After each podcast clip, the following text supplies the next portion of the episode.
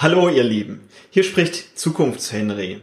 Denn auch bei uns schleichen sich manchmal ein paar Fehler ein, die ich erst später dann auch mitbekomme. Und die möchte ich vorab schon direkt korrigieren, beziehungsweise dir mitteilen, warum wir in dieser Episode vielleicht ein bisschen komisch sprechen, damit du das entsprechend gut einordnen kannst. In der jetzt kommenden Folge sprechen wir über vier Flight Level, da wir gelesen hatten, dass es eine Diskussion dazu gab, jetzt eventuell vier Flight Level einzuführen.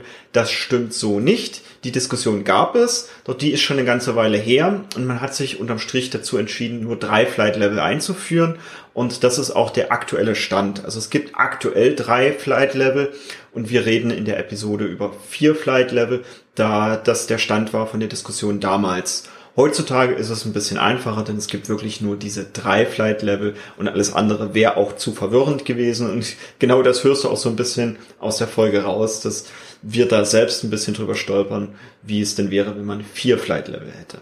Und jetzt viel Spaß mit dieser Folge.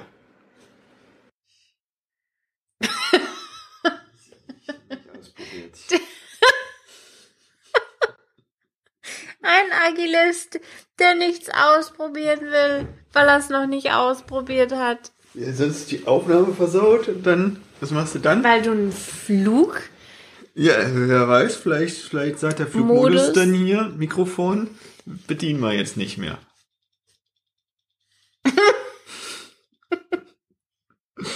Merkst du selbst.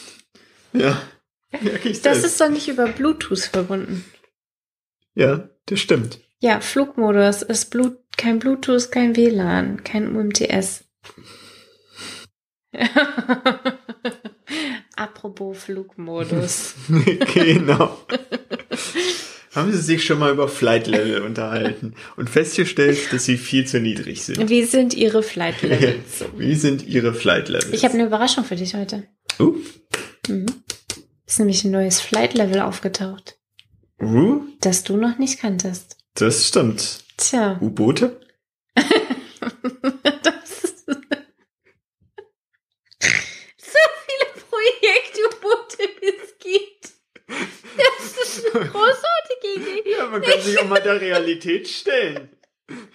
Nicht hier immer, immer wir, nicht. wir machen die, die Organisation anders, sondern einfach nur, da sind so viele U-Boote, lass uns die doch einfach mal mit einbeziehen. Ich weiß noch nicht, ob U-Boot noch als Flight Level, also als Flughöhe das ist durchgeht. einfach eine andere. Wir haben auch noch kein Intro und kein Ich finde, Vorgeding. das reicht für Vorgedöns. ich finde, Okay. das reicht als Vorgedings. Ähm,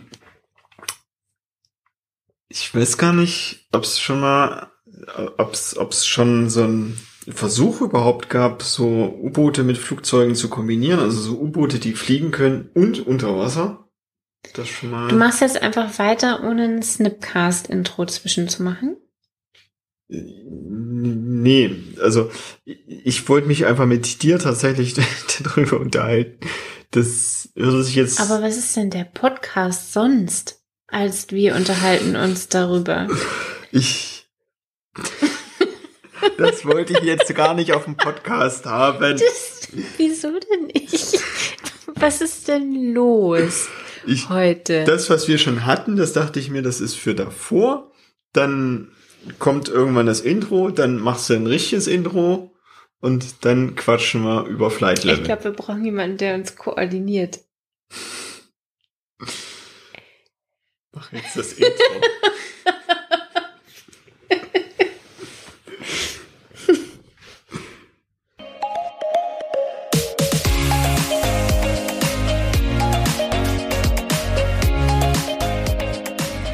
Hallo und herzlich willkommen zum Snipcast. Wir reden über Themen wie Agilität, Psychologie, Kanban, Scrum und Themen, die für dich relevant sind und machen die Welt mit dir zu einem besseren Ort.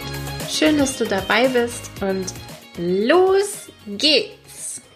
U-Boote im Weltall. Ja, du wolltest mit mir darüber reden, ob es das eigentlich gibt mit U-Booten und noch was. Irgendeine Kombination wolltest du wissen. Ja, zwischen Flugzeug und U-Boot. Das kann sowohl in der Luft als auch im Wasser. Ob es das gibt? Ja. Bestimmt. Hm? Das gibt's in jedem zweiten Marvel-Film. Der klappt dann die Flügel so. Mhm. Es gibt ja auch tatsächlich Atomflugzeuge. Die mit äh, Kernkraft betrieben werden. Ja. Ja. Okay. Was hat das jetzt mit U-Booten zu tun?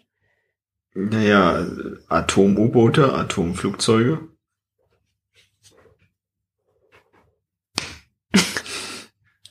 Ja, voll naheliegend. Okay. Lass, lass uns mal hier endlich ein bisschen Fokus reinbringen. Also nicht hier, also mal jetzt hier aufs Thema. Mhm. Also du hast es ja im Intro schon angedeutet oder davor, vor dem Intro, also, also als Flight Levels ist das Thema. Flight Levels, also es geht um Flugebenen. Du hast mir erzählt, es gibt jetzt noch ein viertes und ich wollte mit dir heute eigentlich erstmal nur auf Flight Level 1 eingehen. Was schon witzig ist, weil ich dachte, Flight Level 1 sei das oberste, aber Flight Level 1 ist gar nicht das oberste, sondern das ist die Arbeitsebene. Das stimmt so nicht mehr. Dann klär mich auf. Also, also, es geht um Flight Levels von Klaus Leopold. Geile Idee und bitte. Und ich weiß gar nicht genau, ob die, ob die Ursprungsidee tatsächlich von Klaus Leopold oh. kommt. Okay. Also wüsste ich tatsächlich jetzt nicht. Ist, es ist auf jeden Fall die zuverlässigste Quelle, um aus verschiedenen Perspektiven Informationen zum Thema Flight Level zu kriegen. Und wir fangen jetzt nochmal ganz vorne an, weil deine Verwirrung Rebound steckt zumindest mich unglaublich an und ich kann mir vorstellen, dass die Leute da draußen noch viel verwirrter sind, worüber reden die zwei Nasen da eigentlich. Verwirrung ist ein guter Zustand zum Lernen. Lehn dich doch einfach mal zurück und ich mache diese Podcast-Folge jetzt hier. Also, das ist fürchterlich.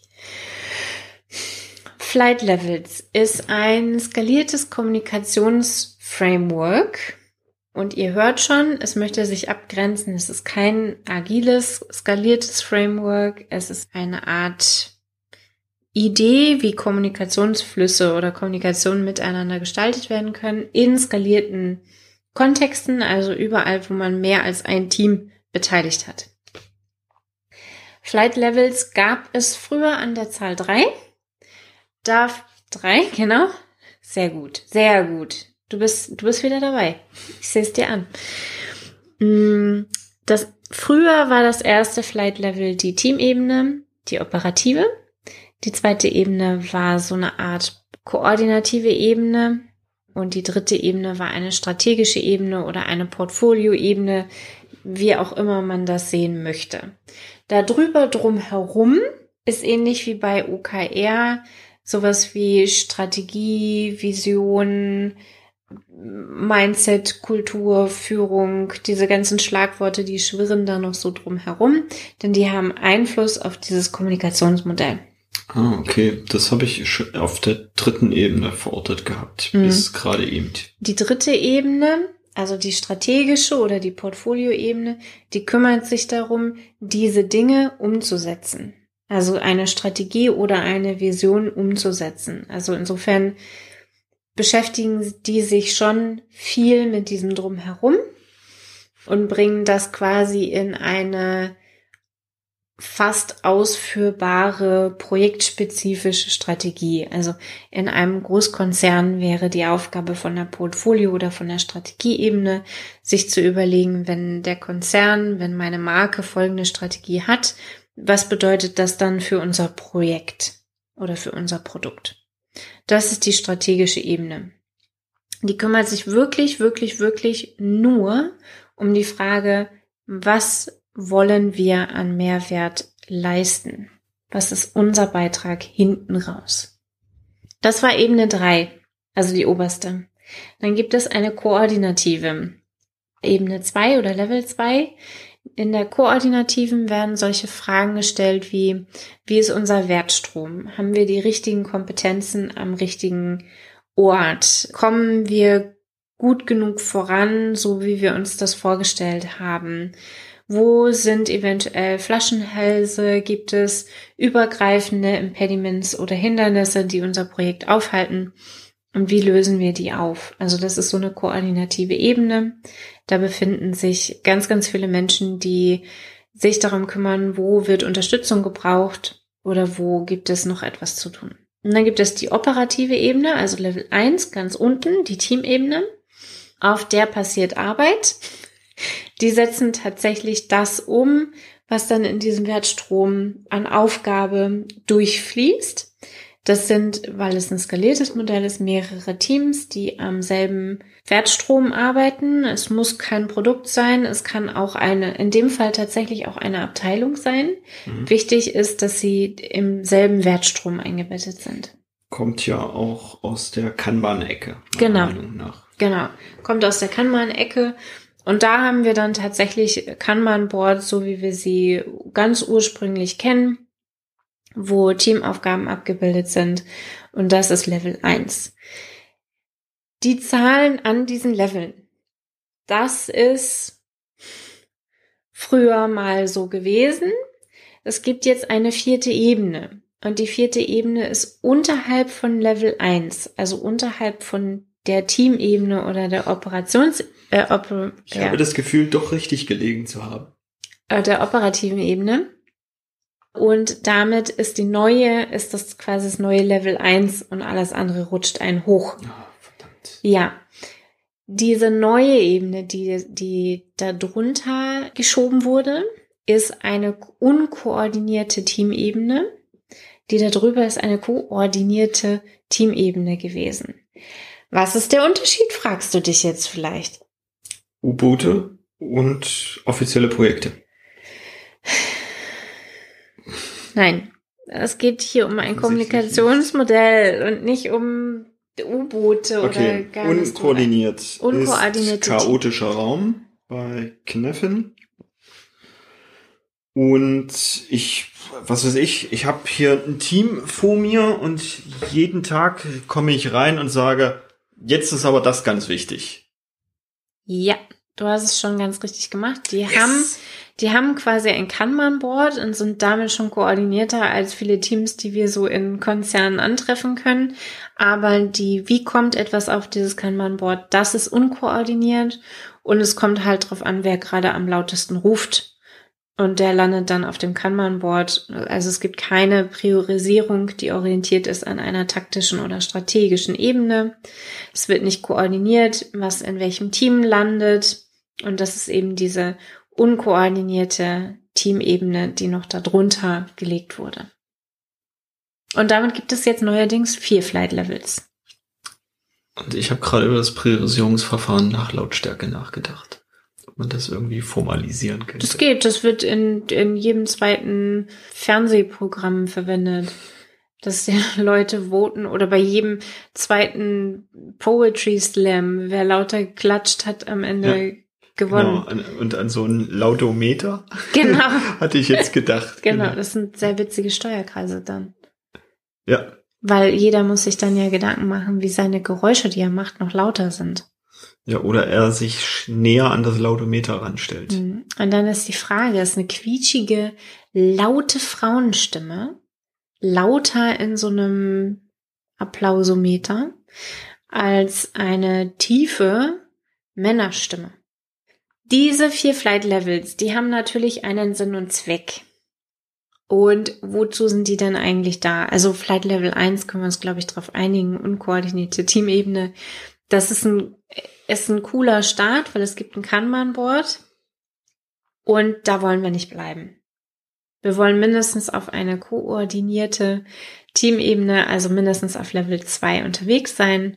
Und das ist eben wirklich die, die operative, das ist teamintern was ist das? Äh, so ein Funnel, so ein Trichter davor.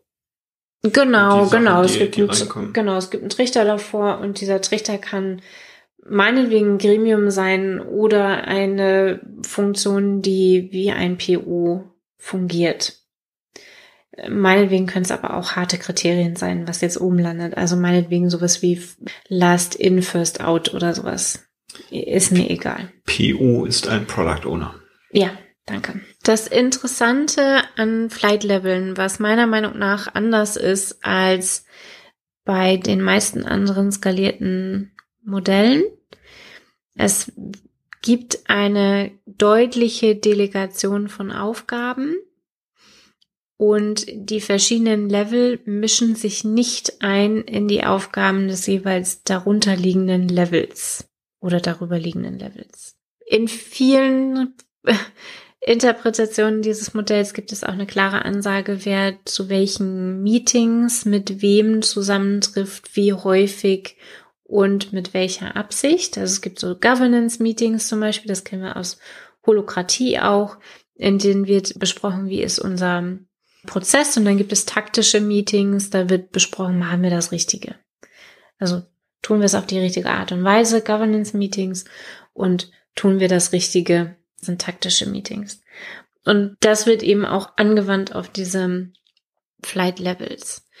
Die koordinative Ebene, also diese zweite beziehungsweise jetzt dritte Ebene, die hat die Aufgabe tatsächlich zu koordinieren, dass zum richtigen Zeitpunkt jedes Team auf die richtige Art und Weise aktivierbar ist. Und ich finde, dass diese Vorstellung von einer Computertastatur ganz interessant wenn ich einen Liebesbrief schreiben will und ich tippe den tatsächlich ganz einzeln, dann brauche ich dafür Ewigkeiten. Ewigkeiten. Also, wenn ich ein A tippe und dann kommt jemand anders und tippt ein B und dann kommt noch ein anderer und tippt ein C, dann braucht dieser Liebesbrief ewig. Wenn ich das aber so koordinieren kann, dass ich die Aufgaben so schneide und die Kompetenzen so zusammensetze in den verschiedenen Teams, dass sie zum Beispiel ganze Wörter oder ganze Absätze selbstständig und parallel schreiben können, dann ist dieser Liebesbrief im Nullkomnix geschrieben. Und das ist eben dieser Ansatz der Koordinative, die wirklich den Wertstrom so optimieren soll und auf Effizienz und Effektivität auf beide Seiten hin, dass dieser Wertstrom optimal ausgerichtet wird. Und das eben nicht nur einmal. Wir, wir kennen das aus normalem Projektmanagement. Da gibt es dann äh, alle drei Monate ein KVP oder es gibt einmal im Jahr kontinuierlicher Verbesserungsprozess oder es gibt einmal im Jahr irgendeinen Wertstromanalysten, der da drüber guckt und sagt, was scheiße ist. Da machen wir es wirklich kontinuierlich, eben weil wir Menschen haben, die den ganzen Tag nichts anderes tun, als diese Wertströme zu analysieren und zu sagen, wo passt etwas nicht. Hier würde ich zum Beispiel auch Qualitätsmanagement einsortieren. Wir brauchen eine Qualitätssicherung in jedem Team, aber ein Qualitätsmanagement, das guckt, bestimmt unsere Qualität über alle Teams hinweg. Das ist diese koordinative Ebene eine super wichtige Funktion. Da sind auch viele dieser Funktionen, die Rahmenbedingungen bereitstellen, Hardware oder Räume oder was auch immer, die sind auf dieser koordinativen Ebene unterwegs. Scrum Master, Agile Coaches auf der koordinative Ebene. Teamentwickler dann, ne, also ein Agile Coach als Teamentwickler, dann auf Teamebene, aber die, so das größte, die meisten Wirkrichtungen hat so ein Agile Coach oder Scrum Master eher auf der koordinativen Ebene. Dort passiert, glaube ich, auch die Organisationsentwicklung. Genau, dort passiert die Organisationsentwicklung. Da wird zum Beispiel herausgefunden, brauchen wir eine bestimmte Rolle zusätzlich, mhm. die wir besetzen müssen und was muss diese Rolle können und welche Qualifikation braucht es. Also als frischer Scrum Master würde ich wahrscheinlich auf Flight Level 1 anfangen und dann feststellen, ah, es braucht ein bisschen mehr und mich auf Flight Level 2 bewegen. Ich würde begeben. das gar nicht so als Hierarchie ansehen. Ich glaube, es kommt ein bisschen drauf an, was ist denn das bis dahin natürliche Habitat von diesem frischen Scrum Master gewesen. Denn wenn das ein Organisationsentwickler ist ja, und ich okay. schicke den mhm. in ein mhm. Team, dann ist der damit, das ist für den viel neuer und komplexer als Organisationsentwicklung zu machen. Also da wäre zu sehr schon rangezoomt. Genau, habe ich Personalreferenten, die sich Richtung Agile Coach entwickeln, dann packe ich sie eher in ein Level 3 System nach neuer Zählung, mhm. ne, also in die koordinative Ebene und schicke halt die ganzen Menschen, die Teamentwicklung können, eher zuerst auf Level 1, 2. Also auf die operative Ebene. Warum ja, haben Sie die nicht Zahlen, einfach null eingeführt? Es tut mir leid. Yes. Also auch ich bin mit drei Flugleveln groß geworden. Für mich ist dieses vierte Fluglevel eine Überraschung und auch immer noch ein kleines Brainfuck in meinem Kopf. Sorry. Bemerkenswert. Ja, aber wirklich. Okay. Genau. Das ist die Koordinative, die räumt den Weg frei und sorgt dafür, dass der Zug, der Release Train, tschu, tschu, möglichst reibungslos funktioniert. Ja. Und dann haben wir die strategische Ebene oben drüber. Das sind die Leute, die die Richtung angeben, die mhm. die Märkte im Blick haben, ne, die dann Marktanalysen und Kundenanalysen und sowas machen. Da würde ich ein Design Thinking sehen, mhm. das für mich eher eine strategische, auch wenn es viel Praxisbezug hat, für mich hat es mehr Einfluss auf die strategische Ebene als auf die operative Ebene. Da treffe ich solche Entscheidungen. Wichtige Ebene, die in vielen Strukturen, die ich bisher so erlebt habe, übersehen wird. Mhm. Also gerade diese, ich nenne sie ganz gerne Portfolio-Ebene, mhm. die, die wirklich einzuziehen mit, wir machen jetzt mal ein bisschen, gucken wir mal, wo wir hinwollen. Mhm. Ja, Portfolio ist halt so ein Begriff, der typisch aus der Produktentwicklung kommt. Und da mhm. wir ja immer mehr Teams auch haben, die nicht an einem Produkt mhm. arbeiten, sondern eine Ablauforganisation in einer anderen Art und Weise unterstützen, Genau, äh, generell, das ist ein System für Ablauforganisationen. Das hat nichts mit Aufbauorganisationen zu, zu tun. Ich möchte keine Umstrukturierung sehen, nur weil Fluglevel eingerichtet werden. Auf der strategischen Ebene sind nicht nur Chefs. Auf der koordinativen Ebene sind nicht nur UAs oder Unterabteilungsleiter oder irgendwelche Teamleiter, sondern das ist fähigkeitenspezifisch, wer auf welchem Level landet, wo am meisten Wertschöpfung passieren kann mit der entsprechenden Rolle, die die Leute haben. Und ja, viele Chefs beschäftigen sich viel mit Strategie und sind deswegen auf der strategischen Ebene gut aufgehoben. Aber ganz, ganz viele Chefs sind auch auf der koordinativen Ebene und sogar auf der Teamebene super, super wichtig und hilfreich. Denn was mache ich denn, wenn ich Personalentwicklungsthemen habe, Führungsthemen im Sinne von Gehalt vielleicht sogar, das wäre für mich eher die koordinative Ebene. Ne? Also wie verteile ich denn hier mein Budget vernünftig, damit es am meisten Wertschöpfung da machen kann, wo es hin soll. Und das passiert auf der koordinativen Ebene. Also es ist keine Hierarchie, sondern eine Ablauforganisation. Mhm. Ganz, ganz häufig sehen wir, dass Agilität auf operativer Ebene passiert und die Strategie macht, was es schon immer getan hat. Und da clasht es dann einfach zwischen, weil die Strategie nicht häufig genug Feedback bekommt aus der operativen Ebene oder mit diesem Feedback überhaupt nichts anfangen kann, weil die Strategie steht ja jetzt für fünf Jahre. Und das ist das, wo, wo viele Organisationen heute auch noch dran kranken, an genau dieser Verbindung. Das ist auch ganz wichtig, auf diese Stelle zu gucken, weil genau an der Stelle kann man gute Führungskräfte und Manager auch verbrennen, weil die eben gerade jetzt aktuell im, im, voll im Umbruch dieser Arbeitswelt tätig sind und beide Welten bedienen müssen. In, in beide Richtungen, aber mit, mit völlig unterschiedlichen Arbeitsmodellen. Mhm. Häufig wird auch die Koordinative unterschätzt. Das sind halt nicht nur irgendwelche Leute, die Personal verwalten, sondern deren Aufgabe ist tatsächlich alles in ihrer Macht Mögliche zu tun, um für die operative Ebene das Leben so suche wie möglich zu gestalten. Mhm. Und brauchen dafür auch das Mandat und brauchen dafür die Befähigung und die Ausbildung und so weiter und so fort. Die Koordinative sind nicht nur Assistenzen. Mhm. Nur, dass wir das geklärt haben. Also alle drei Ebenen sind super, super wichtig. Es fällt auf im Wertstrom, wenn eine dieser Ebenen nicht funktioniert. Mhm. Und jetzt kommt das Trickige, worüber du bestimmt in der nächsten Folge mit uns sprechen und mit mir sprechen möchtest. Die verschiedenen Fluglevel haben unterschiedliche Dinge auf ihren Boards. Ja. Alle Fluglevel haben eigene Boards. Manche haben eine Kollektion aus verschiedenen anderen Boards. Mhm. Und die sehen aber eben eine andere Flughöhe auf das Projekt. Mhm. Flight Level war naheliegend. Ja, also die Metapher ist natürlich unterschiedliche Zoom-Stufen. Genau. Zum Beispiel bei Google Maps, Here Maps, Bing Maps und was es noch so alles gibt. Okay. Und äh, wir können uns auf jeden Fall in den folgenden oder in weiteren Folgen mal anschauen, was genau denn auf diesem Board je nach Fluglevel drauf landet. Ja.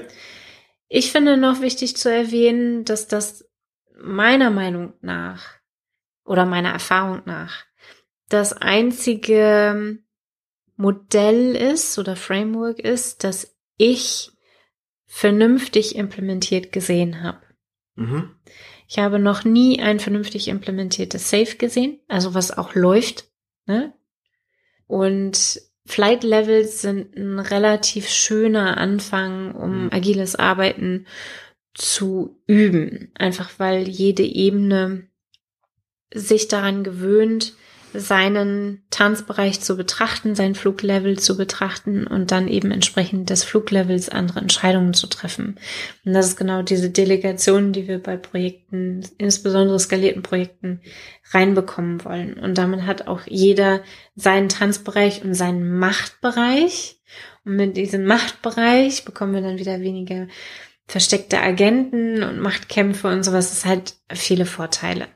Und wie schon gesagt, ich habe eher diese Fluglevel-Ansatz vernünftig umgesetzt gesehen als andere skalierte Frameworks. Ich bin Fan. so deutlich leichtgewichtiger.